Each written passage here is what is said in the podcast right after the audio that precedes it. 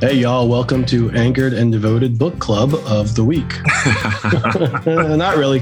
Not really. Oh, this is Pastor. And I'm Pastor, Pastor Joseph. Joseph. Welcome to all of you. Uh, I'm joking, but not joking. Um, this episode this today is going to be a conversation between Brother Dave and I, uh, largely covering the, the book, The Coddling of the American Mind by Greg Lukianoff and Jonathan Haidt or Haidt. I'm not sure if I'm pronouncing the last name properly. Um, this book came across this. It's been around for several years now, a decade or more. Um, it came across my desk several times over the years. I never took the opportunity to read it until I listened to uh, an interview between one of the authors, uh, actually two different interviews. One uh, with Al Mohler, who's the president of the Southern Baptist um, Seminary out in Louisville, Kentucky, and another separate interview with um, oh, just blanked on her name. Uh, Bari Weiss was the other interview that I. I didn't watch to. any of those. Very good interviews and very very um, current in in the cultural experience that I've been observing that Dave and I have been talking about. So I read the book and then I turned to Dave and said, "Hey, I just read this book and I think you'd enjoy it too." And uh, I it, just throwing you under the bus here. It looked like you were a little bit skeptical at first, but you picked it up and you read it, and then you, we were both like, "Hey, let's uh, let's talk about this." No, so, I wasn't. I wasn't skeptical. You weren't throwing me under the bus. I think for me, I normally, and you know this, I read two to three books a week, and um, mm-hmm. um, when I hear of a book that, um, like you had seen interviews, I had not, mm-hmm. and so the push to read it quickly wasn't there for me. I think that's what it was. Um, that's fair. I'm just giving my right my take, so, which is fine. Because you recommended it. Because you recommended it, I did read it pretty quickly, um, so that we could discuss it. Um, and I think it does follow as a part of our conversation the the other book that we discussed in this podcast, um, uh, A Knock at Midnight. Mm-hmm. So it kind of they kind of go together to make it clear um, uh, what the difference is. Because I think when we first started talking about race, I think we never talked about this, but I think some of your concern for me was that I was going after everything when I was very specific. I just hadn't shared specifically what was hurting me. And um, a knock at midnight did a good job making that clear. It wasn't, and we'll talk about this, you know, about some of the things that came out in the book. It wasn't a general desire to tear down the social system of America.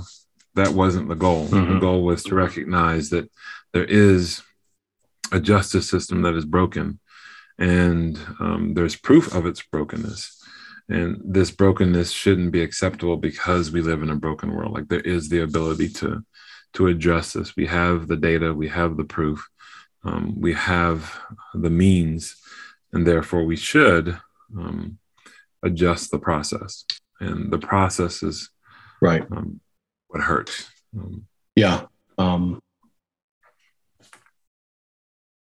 I got hung up on a word that you used that you said accepted, but what I'm hearing you say is taken for granted as if it is normal, as if it right. shouldn't be addressed. Correct. Certainly, you're not not accepting the fact that there is a justice system, that there has to be a justice system, and that it's mm-hmm. flawed. Mm-hmm. You can't. Mm-hmm. Yeah, and you're right. Um, when we when we did the first discussion just after the Buffalo shooting, which was before mm-hmm all the other shootings. Well, it was uh, yes, and it was also before you recommended a knock at midnight. Right. You're right. I was hearing a concern from you that was. Uh, it sounded like there was a specific concern, but there was a general application that was pricked by the event of the Buffalo shooting, and that I wasn't sure why that was. Mm. Right. So in my mind, there's a shooting where a person, an individual, targets people based on their skin color, which is horrific and evil. Mm-hmm.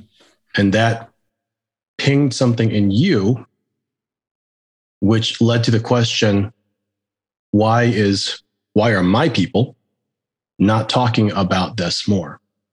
And my question was talking about what? There's a lone gunman who is filled with evil and hate, doing what people who are filled with evil and hate do.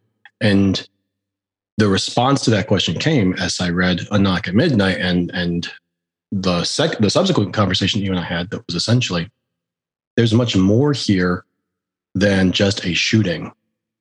Correct. If it were just that every so often there were really, really bad actors who did really, really hateful things, that'd be bad enough. But that's not the only reality. There are two realities that at least run in tandem or in parallel if they're not actually connected in a, in a deeper worldview way. Correct. And, and so, yeah, so that, that, that was very helpful well, in that respect. Right. And so this book, I think, works well with that conversation because it looks at, and I'm a math geek. Um, you know, the, my undergrad was in economics. Um, you know that, Jared, but for those who are listening in our conversation, um, and that was a little Easter egg. We're going to do a quiz at the end of the series. I thought the book did a good job of delineating between um, uh, or making it clear early on um, of a cultural shift between fact and feelings. Yeah. Um, and how to address both. And um, there is a cry that has been happening after many of the shootings that have taken place in 2022 for change. And you see both an extreme and a, um, I don't know what to call it, so I don't get uh, lost, but there's an extreme response, um, a feeling based response, mm-hmm. and then there's a response based off of the facts that took place. Um, and, and if I can piggyback on that statement real quick, it doesn't matter which side of the conversation you're coming from. There's an extreme that seems to be largely feelings oriented. And uh, whether you're coming from a pro gun control or for the sake of argument, pro Second Amendment position. Mm-hmm. On the, both sides, of the thinking has has been can be separated into categories of emotional reasoning versus factual following. Correct, and and knowing that we're in charge of how we respond to the things around us, we control ourselves. If um, I give the example of um, you know, I go to a restaurant and they tell me they don't have any tables available. I now get to choose how I respond. Sure. Do I go to a different restaurant? Do I have a tantrum in front of the waiter? Like, what do I do?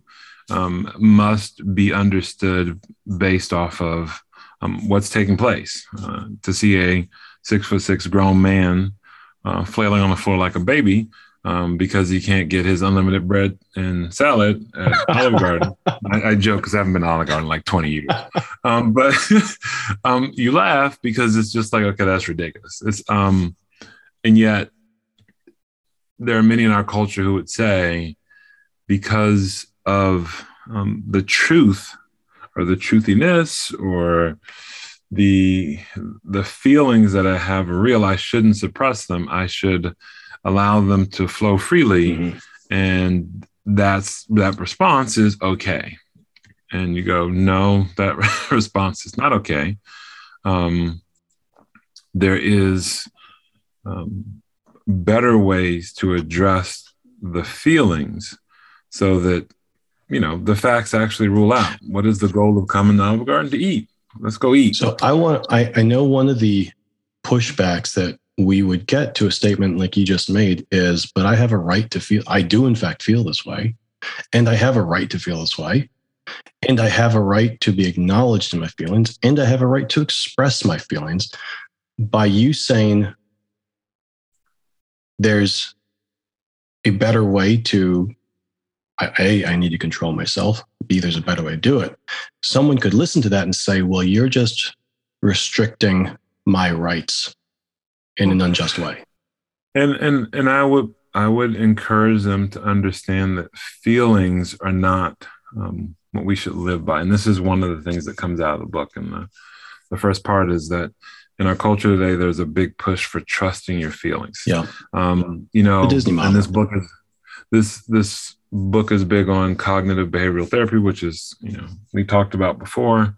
Um, it's something that we teach out of, we work with, we counsel from, and um, feelings are important because they often tell you what's you know they're, they're like to me i view them as the leaves. Mhm. um, they, they tell me whether you're healthy or not.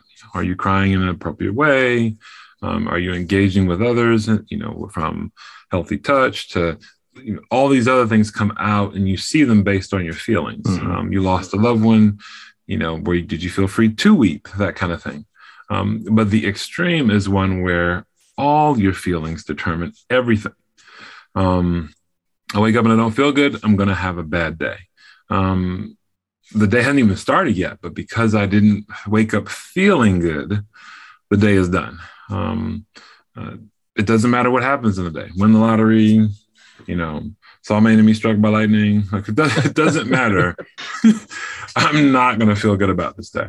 Um, the uh, feelings need to be um, shared, yes.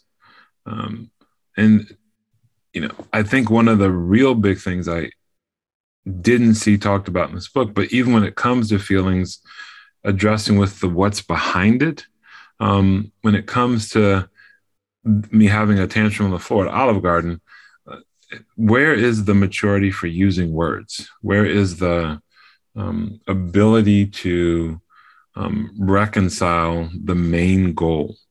Um, and so when we allow feelings to dictate everything, it often blinds us to the main thing, the real thing, or the good thing. Um, feelings should be a part of every relationship, but they shouldn't be um, the main thing. Jeremy, you and I fight, and you know we disagree. We don't talk for a day or two, and then we call and I apologize, and we keep moving. Like it's it's just the feelings don't get to destroy what is. Um, and I say this to believers: we're going to spend eternity together, so don't act like you're not going to see them again. There are no hermits Um, in heaven. like like you're gonna see them again. You're gonna Yeah. have to address. Um, so keep a short, you know, list. Scripture's real clear about that. Apologize quickly. Um, don't let your feelings get in the way of what Christ has done. Um, and so when we look at, this is going back to one of our earlier conversations about race, when we look at that, there are a lot of things that are feeling based. And even when I shared with you, I was sharing my feelings, but there was a real reason for it. And I had to let you see that. That like, no, there's an actual concrete reason for the the stress that you're feeling, the uncomfortableness. And on my and side, I had Well- I had to choose to care enough about you as a friend to give you the time and space to be able to express your feelings and then wait for the let's reason together now. What is the thinking behind this? So that we can get to the conversation part. That that was also a feelings thing. I could, as a feelings person responding, say, well, I think that your feelings are irrational and they don't make sense. And I don't think you're looking at the facts. So I'm going to discount what you said. I'm going to walk away from the conversation and pretend like we had a conversation when all I really did was not listen intentionally, not listen purposefully. Now, as counselors, you and I, you know, a part of our training and a part of, I think, our, our personality is we are intentional listeners. We are active listeners by nature. That's one of the things that God made us to be. It's one of the things that gives us the ability to be skilled counselors. It, it's not that way for everyone, but Mm. active listening is a behavior that can be practiced. And one of the things that you're pointing out here that I think I think is really crucial to to state clearly and to grapple with uh, pretty consistently is that thoughts and feelings will always be present. They will always be in some sort of balance slash tension. and both need to be challenged. It, it's almost as if I, in my mind, need to be an impartial observer of both my feelings and my thoughts to say, mm-hmm. is there merit here? And how am I going to respond when there is and when there isn't, whether it's what I'm feeling or what I'm thinking, because we can have emotional responses that are not uh, appropriate. And we can have thought processes or beliefs that are not realistic. Mm. And both need to be adjusted. What, what this book was stating, I think, in a really good way is as a society, and, and he didn't state this, but I think that this is a part of what's going on. We have gotten comfortable enough that we don't have to do nearly as much. We have much more time to be in our feelings because there's a lot of things that we don't have to be doing that mm. we used to have to do just to stay alive. Because of that, our feelings have taken a much more central place in our experience, and they have shaped the way that we think and view the world, and oftentimes in a detrimental way. I would I would say during COVID and with all the protesting and marching and everything that's been going on, um, there's a clear um, desire, in, in, my opinion, for community.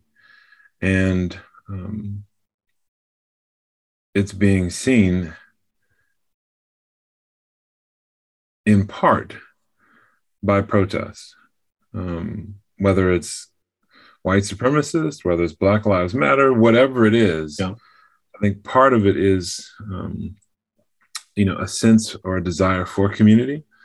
I also think that um, because of the amount of media that we consume, um, especially the uh, the silo of it from whether you just live on Facebook and all your media comes from there, or you listen to Fox and all your media comes from there, or it comes from NBC or CBS or one of the other networks, CNN. Um, you get a perspective that is um, not challenged on that channel. And so I think the muscle for challenging things has um, atrophied to the point where people don't fear misinformation. And so they accept everything freely. And it causes um, for great um, destruction. Um, it causes for great um, horrors to take place um, when Wow. When information moves fast mm-hmm. and people have the ability now to respond even faster. Um, or or just to react. Correct. I, correct. I had an interesting and, conversation with my almost goodness gracious, how old is he now? Almost eight year old. Mm-hmm he had his awards night earlier this week. Okay. And they had to dress in, you know, church appropriate clothes or their uniform. now my my almost eight year old is a little bear. He's just over 4 mm-hmm. feet uh, tall, and he's built like a linebacker. Mm-hmm. And uh, he comes downstairs dressed in shorts, and I kid you not, a winter grade long sleeve fleece button down school colored shirt. Nice. it's, he's it's ready after June 1st. yeah, he's ready for the 70s and 80s. It is 86 degrees outside as he walks out the door. And I'm like, dude, what are you doing? He's like, this is a shirt I want to wear. I'm like, you're going to be way too hot in it. And he says, no, I'm not. You think I'm going to be too hot, but I know I'm going to be too cool. And I realized something. I realized a couple things. One, this is not about this shirt. This is about something else. It's not that he Mhm. wants to wear this shirt. There's something else that he, we haven't gotten to. And two, he doesn't trust me.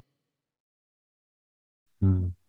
And I got to ask myself, why does he not trust me? And it may not be that he doesn't trust me, but he wasn't willing to challenge himself and say, I can trust my dad's experience and his knowledge, and I should question my own if we're in conflict on this particular point. And I had a short conversation with him. and I brought trust into it. I said, buddy, am I, are you, which one of us is smarter? And he's like, you are. And I said, by, by like a little or a lot? And he's like, a lot. I said, so do I do things to you to be mean because I don't love you?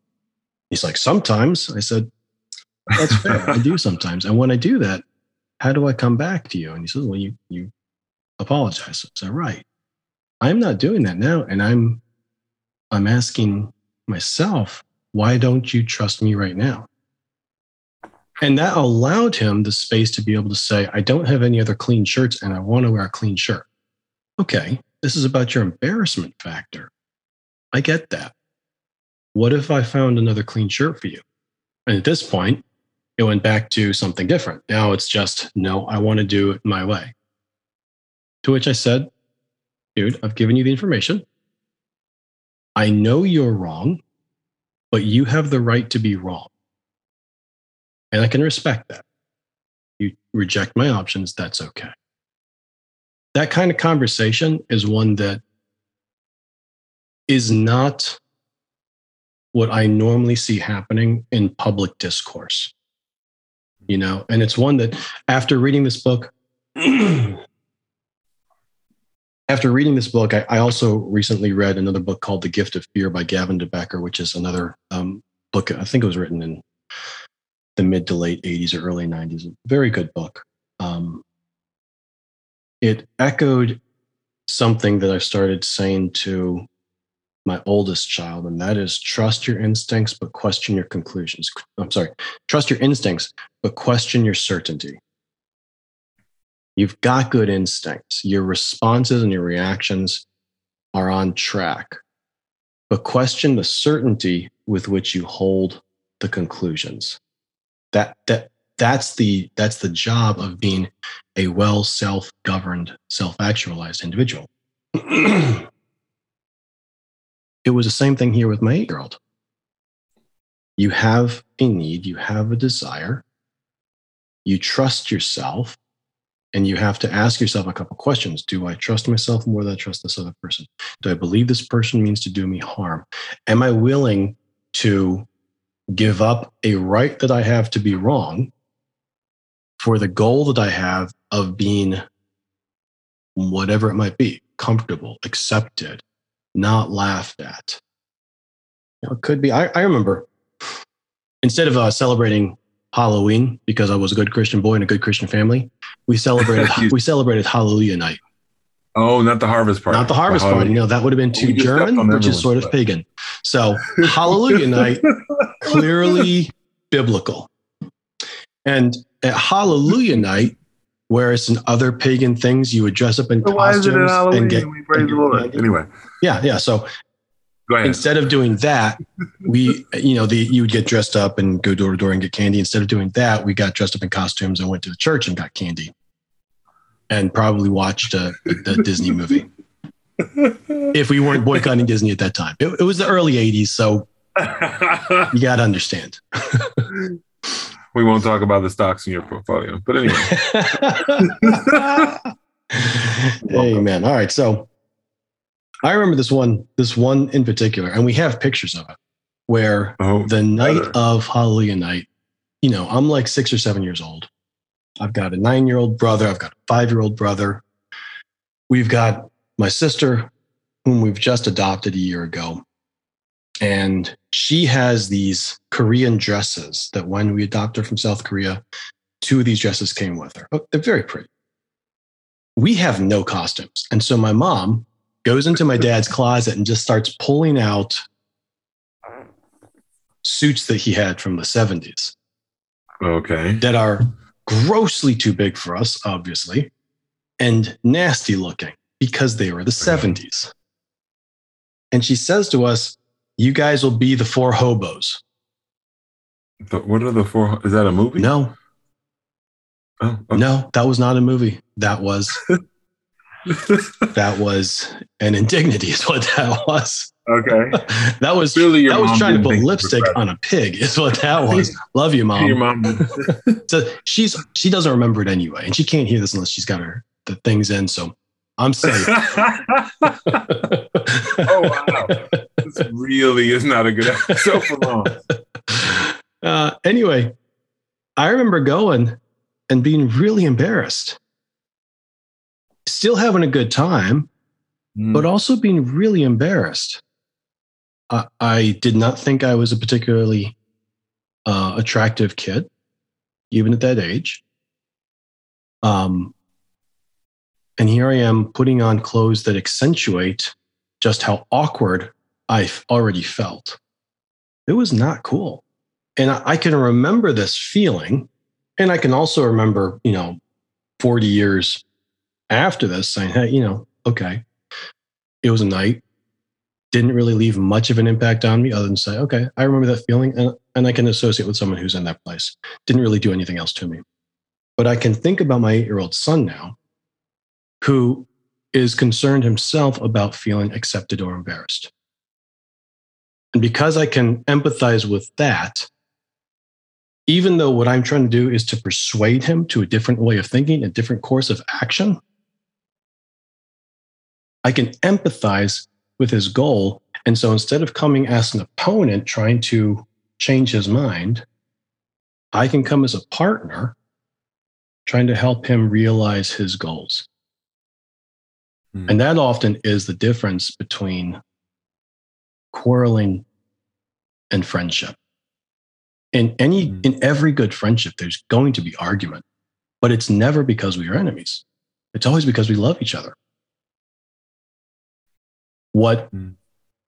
what this book pointed out was that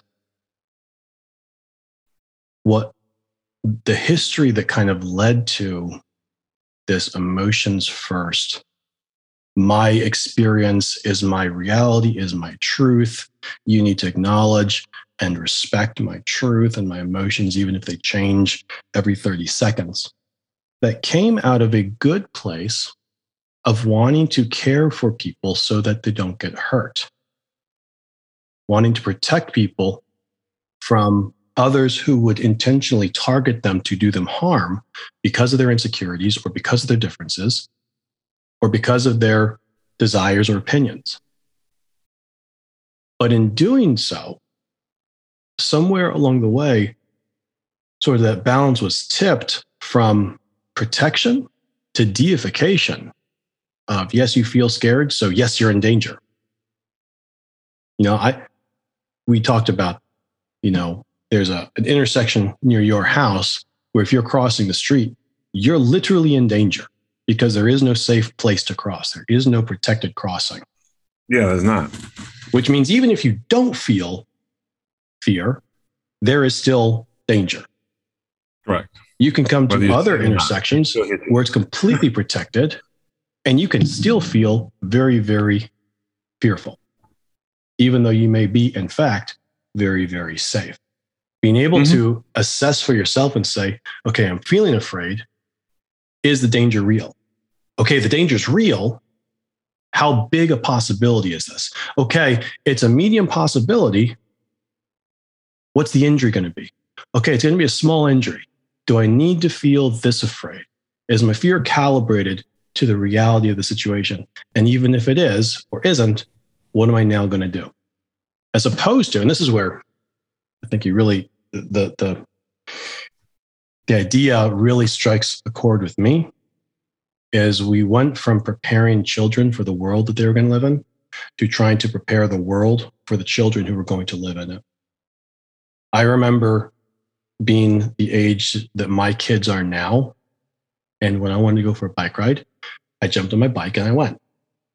I didn't have a cell phone or a walkie talkie or a helmet or a quarter for a call or time I had to be back. I was in my neighborhood, I was in my community. I went out for a ride. I came back when I was done. And I'd walk in the door, and mom would say, Who's that? And I'd say, It's me. And she'd say, Okay, go back outside and play. And I learned how to take care of myself. I learned how to be safe. I also remember when the bicycle helmet laws were passed, everyone's got to wear, wear a bike helmet. And all of a sudden, there was a stigma that came that I felt that said, hey, if I don't wear a bike helmet, not only am I breaking the law, I'm being stupid. Because if you ride a bike without a bike helmet, you're probably going to end up with your head splattered on a curb. And that's a really big deal. That's something that I really wanted to avoid because I like my head. And that influenced the way that I raised my kids in a way that I didn't realize. So that when I had kids and it was time for bikes, my instinct was my, my first response was, well, they can't ride without a bike helmet. There was no questioning why can't they ride? Is it everywhere? Like anytime ever? What if they're in a field? Do they need a bike helmet if they're in a field? Like if if they're on a farm, do they need a bike helmet?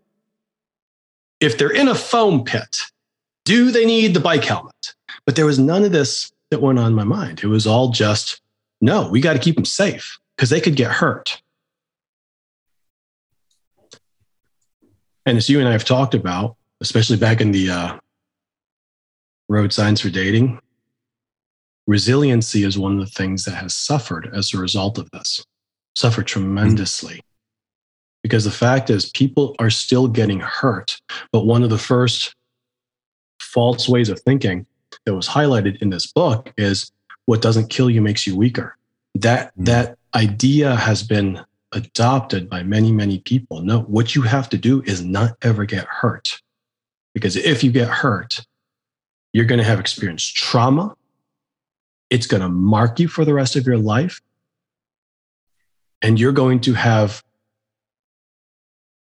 an inability to move past this mark of trauma because you've been hurt. And it just doesn't, A, that doesn't work with all the history that we've seen where people have mm. been getting hurt for a long time and have been very resilient. Yeah, figuring out a way from amputees to those um, with other uh, things to to get through. Um, not only has there been the resiliency, but also there's been a an opportunity to help others, and uh, even more so, making it clear that often people become more charitable as they go through tough things, as opposed to avoiding them, where there's less charity, less love, less generosity.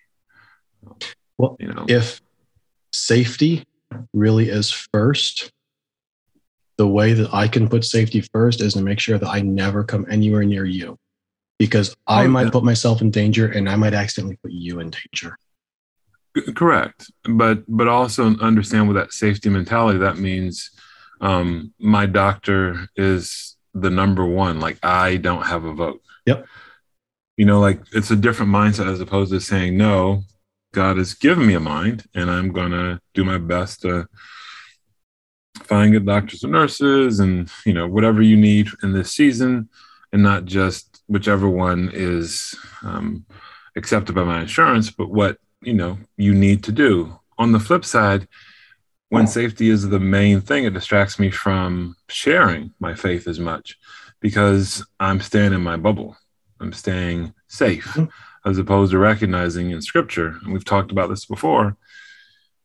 I've got a new life in him. Yep.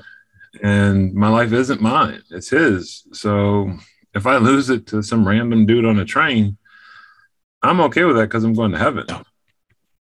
Like it's not one of those things where I'm fearful of that. It's, as you stated, I've taken and counted the cost. The cost is one where I keep Christ first. And in light of that, whatever the sacrifice is, I'm good with it.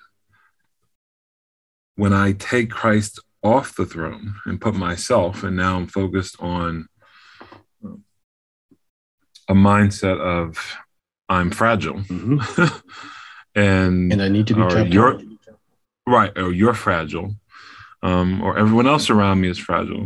Then my focus is on selling bubble wrap Yep. as opposed to encouraging people to live life and have fun. And um, uh, my son uh, was trying on soccer cleats yesterday. He was running around the field with his grandma, and uh, grandma told him to go run, have fun, and he did. He took off and was free as a kite. And sure enough, um, there's a piece of plastic that transitions from concrete to um, uh, the turf that he slipped on, and he wiped out. Yeah. Um, I see him and he says, Daddy, I didn't breathe for a second today, for two seconds. I was, I fell down and I hurt myself. I fell flat on my back. And I said, Well, that's kind of the, you know, that's what you do when you play. Um, he was like, But you don't like it when I get hurt. I was like, Oh, no, no, no. I don't want you to get hurt. Like, not- like, like, understand, but it is part of growing. I was like, Mommy's had a bunch of owies, daddy's had a bunch of owies. If you are going to live, this is part of living. I think for me, one of the big things that came out of the book was a lot of people just aren't living life. Yeah. Um, and they don't really know it. They're having a pseudo life, a bubble life, and view it as good when they're so much better. They're so much better. Um, even with the amount of time being used to, or consumed with media, just they're so much better. That was another conversation. Someone was like, "Why can't I watch YouTube today?" I was like, "What did you do yesterday?" He was like, "I played with grandma all day." I was like, "And did you enjoy it?" Yes. Well, grandma needs you to move her, and you need to move for grandma. So if you watch YouTube all day, you y'all don't move. Y'all just sit there staring at the screen. Y'all need to get up and go. This is on purpose. And he was like, "So I wasn't in trouble." I was like, "No, this was a reward. Go play." So it's not a. It's.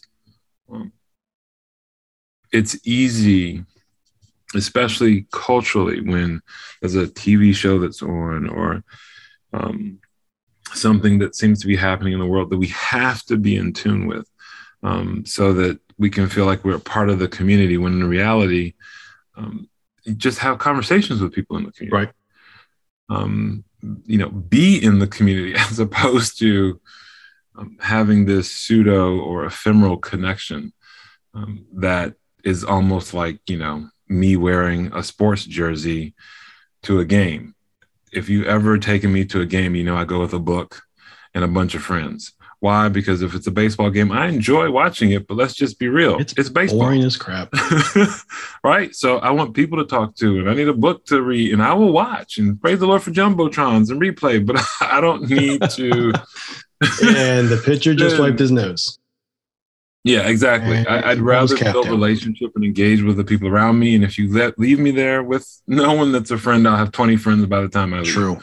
Um, it's there. There is a desire from me that my kids would be able to do the same. That they would be able to go in anywhere and know that even if this person doesn't like me because of whatever reason, by the time they've had a conversation with me, because I'm not going to fear them, we should be in a better place. I don't have to be their bestie, but we should be able to connect. And, Can you put yourself in their shoes? Can you honestly put their good first? If you can do that, that's relationship. Well, that's what I'm called to do as a believer as well, as a follower. And often I think we step aside and get into this, as you stated, my rights, um, defending myself, and a whole bunch of other stuff where you're like, uh, what's at the core of that? It's you. Understand that the core needs to be about caring and loving others well Yes. in doing that, that means I have to take risk um, to love as the Good Samaritan loved. I have to. And yet, again, risk is the thing that we often fear the most. We're trying to mitigate it when there's certain things that we can't get rid of. Um, I, I want to do a little thought exercise with you and with the listeners here. Mhm. Do you feel like it's a good place to land the plane? sure, yeah, All right. yeah. So here's, I'm going to ask you a question, but I'd like you to not answer for a second. I'd like our, our okay. listeners to answer for themselves. Okay. Um, a Maryland native by the name of Mike Rowe, who you may have heard of, you may not have, doesn't really matter. has some merch that he sells that says safety third. And I had a conversation with my kids the other day in the car about this because my nine year old daughter pipes up and, and pointed something out that did legitimately need to happen for safety reasons. And then she said, you know, the very quoted line, safety first. And I was like, hmm, like, is safety first? Or like, should safety be second or maybe even third? So I'm taking, I'm positing that it's a good statement, safety third. But this is the thought exercise. If that's the case, what would you, Dave, and what would our listeners put as first and then second? um, okay, okay, so, so, our listeners are thinking about it. They're in the same. Place. I know they're, they're thinking, and I'm I'm thinking as well. Um, it's hmm. there is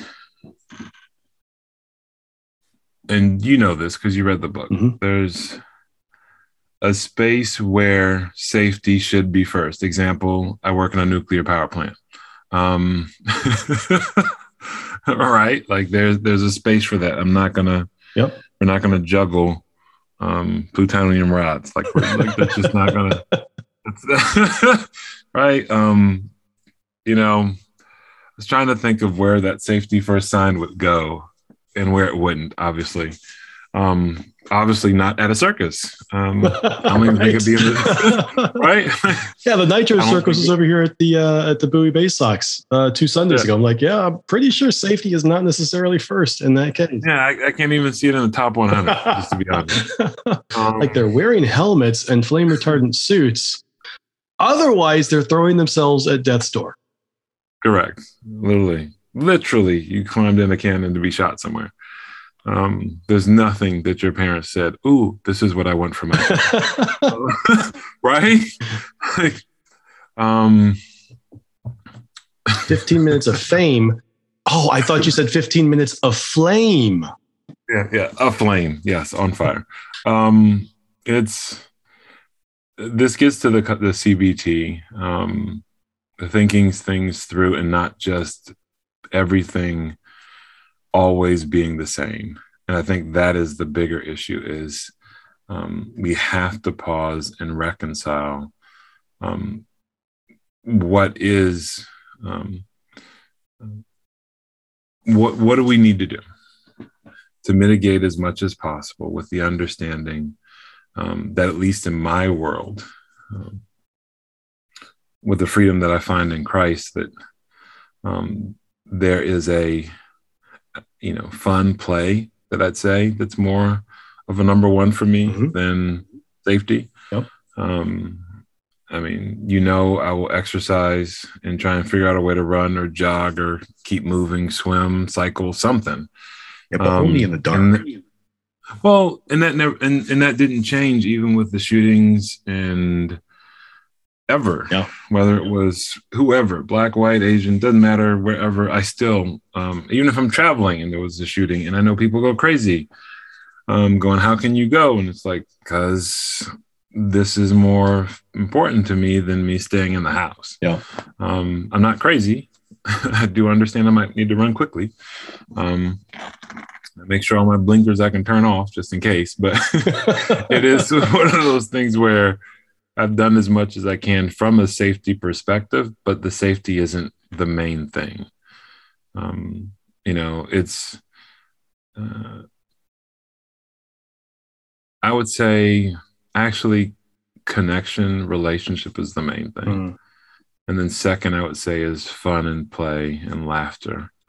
Um, uh, and then third, um, I'm sorry, I got to put food in there. Hey, um, and I might even be number two. I'm just being like, uh, um, and that might be part of community. That might be part of relationship. Um, and I would I say that because not all the food I eat is safe. There it so. is. right. Um, I love donuts. Um, and donuts love you, Dave. And don't believe anyone who tells you otherwise. that is so not helpful. Um, we've sadly slipped back into that safetyism of lying to one another. um, again, I think the the safe one would be um, relative. Mm-hmm. Um, I challenge a number of people at Grace, the church I serve at. I think it's the first time I mentioned the name. Um, when it comes to their kids serving in Baltimore or DC, get them out there. You know, go serve, go feed the homeless, you know, go um, take clothes to those in need, provide shelter, get to know people, talk to them, let them hear your story, you share in their story. Um, there's nothing safe about it but the reality is, you are safe because God has everything under control. That's it. So, you know, I, again, I find freedom in Christ, not the um, inability to uh, do stuff because it isn't safe. It's no, I can do bungee jumping. I just choose not to. Um, because I'm that's just not something I want to do. I don't yeah. think that's fun. I will jump out of a plane, but I don't want to do bungee jumping. So I'm totally with you. and that that's just my choice. And someone else wants to do it. God bless. I don't knock them, but it's not a fear thing or a desire to be safe. It's just not your cup of tea. You know, that's not it. Yeah. But I, you know, choosing to think, I think is the the thing that is toughest in our culture right now to have and know who you are outside of family, friends, and whatnot. So that way you know what you want, and then being able to communicate that, being in healthy relationships where you can adjust your thinking with healthy pushback that is factual um, uh, is important. So I'm gonna bounce this idea off you, but I think it'll work. Let's put a um, a poll okay. in this yeah, episode and ask the listeners to res- ask listeners. I'm asking you to respond to the poll with what would be your number one and number two if safety is third. And I will tell you mine, Dave, because I put you on the spot. I I loved where you went with this. Um, my first was success, and my second was fun. Oh. So, but it goes along with what you're saying because success is also contextualized, and so is fun. Um, example, if I'm out to do a bike ride, success means I have water, I have reflectors on me to keep me safe because that's what I need to do to be successful. It also means that I train for it so I can complete it because completing this thing, reaching that goal is the number one goal of a goal. I mean, that, that's what it is. Mm-hmm. Safety isn't a goal in of itself there is an actual goal that is my number one. This is what I'm trying to do. Safety might be second, but oftentimes it's going to be third because again, it's going to come down to uh, as I'm as I'm reaching this goal, I want to enjoy it. I was meant to enjoy it. I want mm-hmm. to glorify God in it. And when I am glorifying God, I'm also enjoying God, which means I'm experiencing joy, which oftentimes means I'm walking in good relationship which means that's number two. And number three is going to be well, let's make sure we don't end up dead before the end. I mean, there's so many places we can look and say safety is not. First. I ran the Tough Mudder last year. Safety was not first. I took safety into account, but my number one goal was finish that bad boy and finish it well.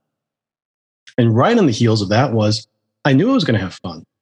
So regardless of what was going on, if I was scared of getting hurt, I was, well, I'm here to have fun getting hurt might come with it. I'm okay with that.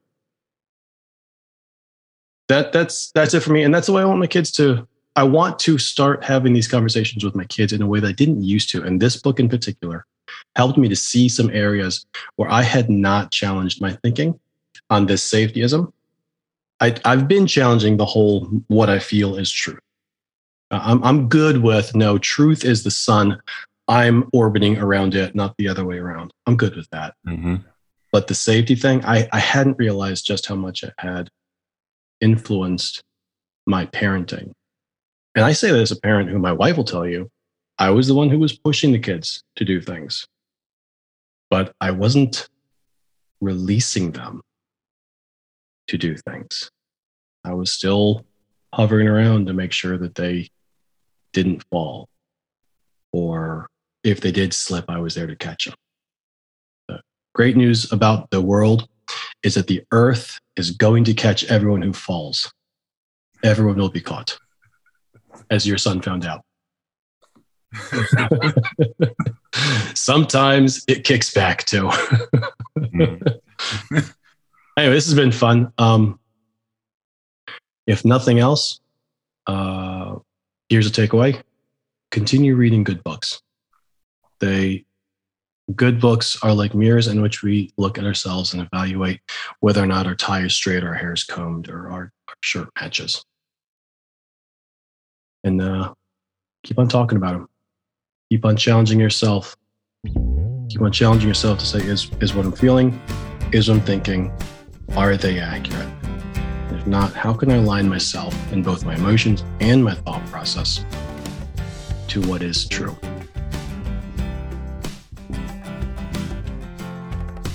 Thanks for tuning in again. We'll talk to you later. Bye bye.